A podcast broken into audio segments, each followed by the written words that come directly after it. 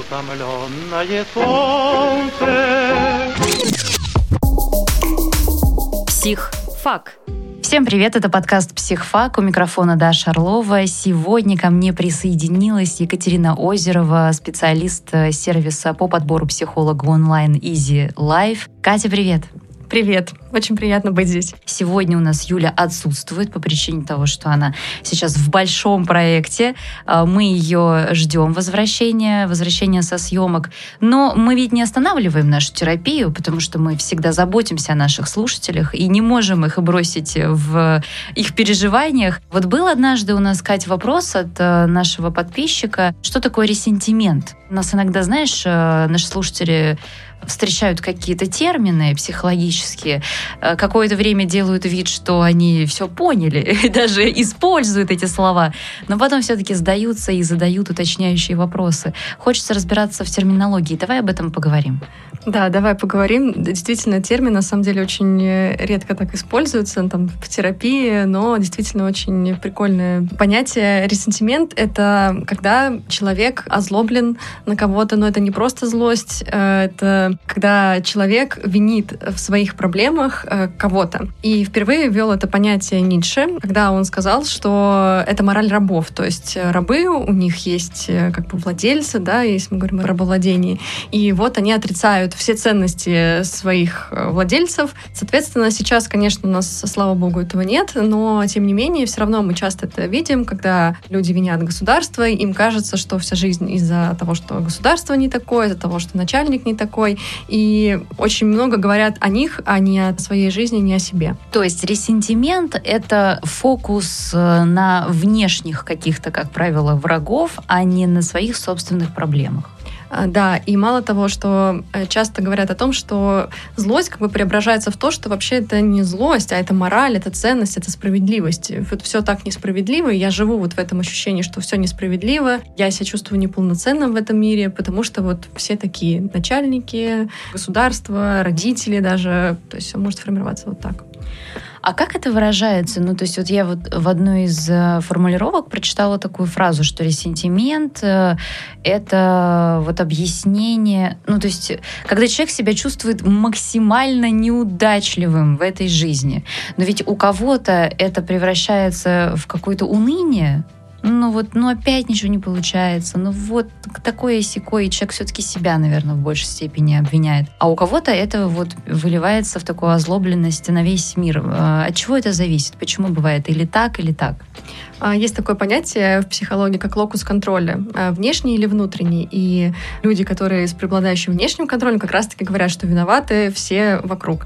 А люди с внутренним контролем говорят, что это все из-за меня, это я такой, это я где-то поступил не так. Но, как всегда, у нас истина посередине, да, что классно было бы, если у нас был бы контроль такой посередине. Где-то действительно есть обстоятельства, которые влияют, ну, может быть, действительно там со страной что-то не так э, или с начальником, но мы можем на это влиять, у нас всегда есть э, способы справиться с ситуацией. Есть такое Марша Лайнен или Линхан, как ее многие знают, это великий психолог когнитивно-поведенческой э, психотерапии. Она говорит о том, что у нас есть четыре способа справиться с ситуацией. Это принять ее, изменить эмоцию, со злостью, например, на грусть или на радость, принять ситуацию или остаться несчастным. Вот хотелось бы, чтобы наши слушатели выбирали что-то из первых трех способов. Давай разберем на конкретном примере. Вот, может быть, что-то из твоей практики. Да, у меня есть два примера. Первое, когда я стала как раз-таки жертвой человека с ресентиментом. Я прям помню, что когда мы выбрали эту тему для подкаста, прям за день до этого ко мне подошел дедушка, и я просто стояла, гуляла с собакой, и он с такой злостью прям наехал на меня, что я вообще здесь стою, что у меня собака, а не дети. Хотя, казалось бы, да, ну то есть чем я тебе мешаю, но в нем было столько боли, и вот здесь мне как раз хочется сказать, что часто же мы виним людей, которые злятся. На самом деле они действительно преисполнены этой болью. Не знаю, что у этого дедушки происходило внутри, но явно не от хорошей жизни. Он так вот э, к людям подходит и говорит всякие неприятные вещи.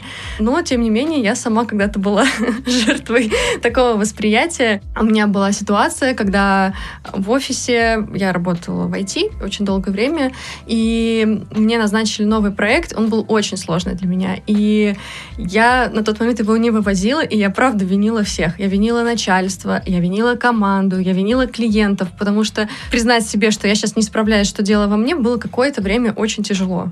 Очень. И я прям ходила, помню, обозлобленная. Мне казалось, что все неправильно, что я изменить не могу, и ничего мне не помочь не может. Вот расскажи про маркеры, э, на которые нужно обращать внимание нашим слушателям, чтобы поймать себя на уже такой болезненной стадии ресентимента, с которой есть смысл обратиться к психологу. Ну, это может быть как раз-таки фиксация на том, что все время есть какой-то враг внутри, да, что все время я думаю о том, что есть враг, который мешает мне жить жизнью мечты. На этом можно прям сразу делать фокус, потому что даже если этот, может быть, враг какой-то есть, мы все равно можем что-то сделать в этой ситуации, как-то изменить, выйти. Второе — это вообще, в принципе, это чувство озлобленности, зависти. Нет плохих чувств, но эти чувства сигнализируют нам о том, что что-то идет не так. Если злость, там, может быть, нарушает мои границы, я не чем-то недоволен, мне что-то некомфортно. Если зависть, то мне чего-то очень хочется, я по ним как будто обесцениваю, что я это могу получить, и начинаю обесценивать э, людей вокруг, что это они плохие, это они этого недостойны, вообще это мне не нужно. Поэтому вот если эти чувства прям преобладают в человеке, стоит задуматься о том, что пойти в психотерапию. Ну, а что значит преобладают? То есть человек прям просыпается с этими мыслями, засыпает с этими мыслями, у него падает работоспособность. Как это отражается на повседневной жизни? Ты сейчас прям даже вопрос э, очень терапевтично задала, потому что в целом мы как раз и говорим, да, что не мы назначаем человеку проблему. Если он чувствует, что для него это проблема, что как-то ему некомфортно уже в этих чувствах, то тогда стоит это изменить. Конечно, насильно мы никого не заставляем идти на консультации, потому что, ну, если человеку так нравится жить, ну, окей. А если он чувствует, что это влияет на его жизнь, э, что он не движется к своим целям, что это никак не влияет на него в лучшую сторону в долгосрочной перспективе, он не достигает каких-то своих мечт, то стоит пойти. А вот э, скажи мне, как часто на практике приходят люди к тебе, которые действительно осознаются в этих, в общем-то, мне кажется, стыдных очень э, чувствах? А, ну, как раз первое э, правило терапии — это нормализовать эти чувства, да. Э, конечно, часто очень человек боится признаться в том, что где-то он завидует, злость э, у него присутствует. Но в целом сейчас мне очень нравится новое веяние такое у людей, что не стыдно говорить о своих эмоциях, и благодаря подкастам, в том числе и вашему, да, люди узнают, что это нормально злиться, завидовать, что у нас еще есть из плохих эмоций, там, негодовать. Все это нормально, все можно делать. С чем обычно в такой ситуации работает психолог? Вот если к нему пришел человек и сказал, вот я испытываю то-то, то-то, и они поняли, это проявление ресентимента. Но ведь ресентимент это, наверное, одно из проявлений просто типичного, да, какого-то состояния. Вот с чем именно работает психолог с такими людьми? Просто я-то думаю, что ресентимент это, конечно, не диагноз. Это просто одно из э, проявлений каких-то более глубинных проблем у человека.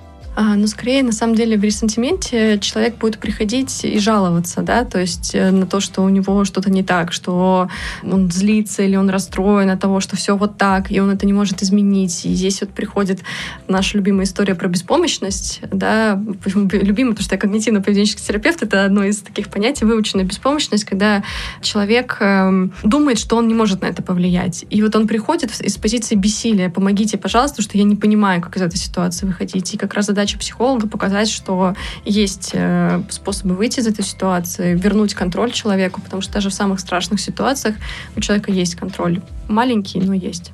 Вот если мы резюмируем нашу тему, все-таки можно ли сказать, что какие-то люди и определенные внешние факторы, которые влияют на этих людей, могут стать причиной возникновения вот ресентимента? Ну, то есть это из детства может быть. Например, человека очень часто ругали за что-то. Да? Ну, то есть просто вот строгие такие родители, все по правилам, а потом человек вырос и понял, что его обманули, что на самом деле этих правил не существует, и вот у него там начинает зарождаться этот ресентимент, он начинает обвинять всех, в первую очередь родителей. Вот расскажи про факторы, которые могут влиять на формирование этого чувства. Один философ говорил, что главное отличие ресентимента — это то, что человек не может отомстить своему врагу, да, то есть он не может это высказать, не позволяет субординация или некому высказывать, да, но мы же к президенту не придем высказать все, что нам не нравится, он нас не, не услышит. И получается, что если мы говорим про детство, то это формируется как раз-таки у тех родителей, которые не дают слова ребенка, как будто, ну, все, мы так сказали, и дальше мы тебя не слышим, где присутствуют очень жесткие наказания, насилие. Вот это все формирует как раз-таки вот эту историю, что человек злится и понимает, что он не может исправить ситуацию. Потому что самая фишка ресентимента в том, что человек чувствует, что ему не выйти из этого. Это не изменить, это не исправить. И э, лучшая реакция, которой ты рекомендуешь придерживаться при встрече с таким э, ресентиментом? Разные стратегии. С кем-то мы можем ну, просто не вступать в контакт или послушать и пойти дальше. Ну, высказался, высказался, все равно нет у человека желания, может быть, как-то себя исправить. Если, например, это какой-то близкий человек, то можно с ним поговорить э, по душам и сказать, слушай, что тебя беспокоит? А как ты думаешь, ты можешь повлиять на эту ситуацию или нет? А какие есть способы? Если ты не можешь ее исправить, э, может быть, как-то ты можешь изменить свою эмоцию, принять. Может быть, не все так плохо, да? То есть, ну, вот всякие вопросы. А самый главный, наверное, вопрос, если ты будешь продолжать вот так злиться, как это на тебя повлияет? Это действительно улучшит твою жизнь или ухудшит? Потому что в большинстве случаев, ну, никакой выгоды это поведение не несет. Ну что, Кать, спасибо тебе большое, что заглянула. Надеюсь, это начало большой дружбы, и ты будешь к нам заглядывать э, и с Юлей регулярно. Катерина Озерова, специалист сервиса по подбору психолога онлайн Easy Life, сегодня была в студии подкаста «Психфак». Возможно, друзья, вам повезет, и вы попадете на сессию именно к Екатерине. Для того, чтобы воспользоваться услугами сервиса наших друзей и партнеров, заходите в описание этого эпизода, найдете подробную информацию. Катя, пока. Пока-пока.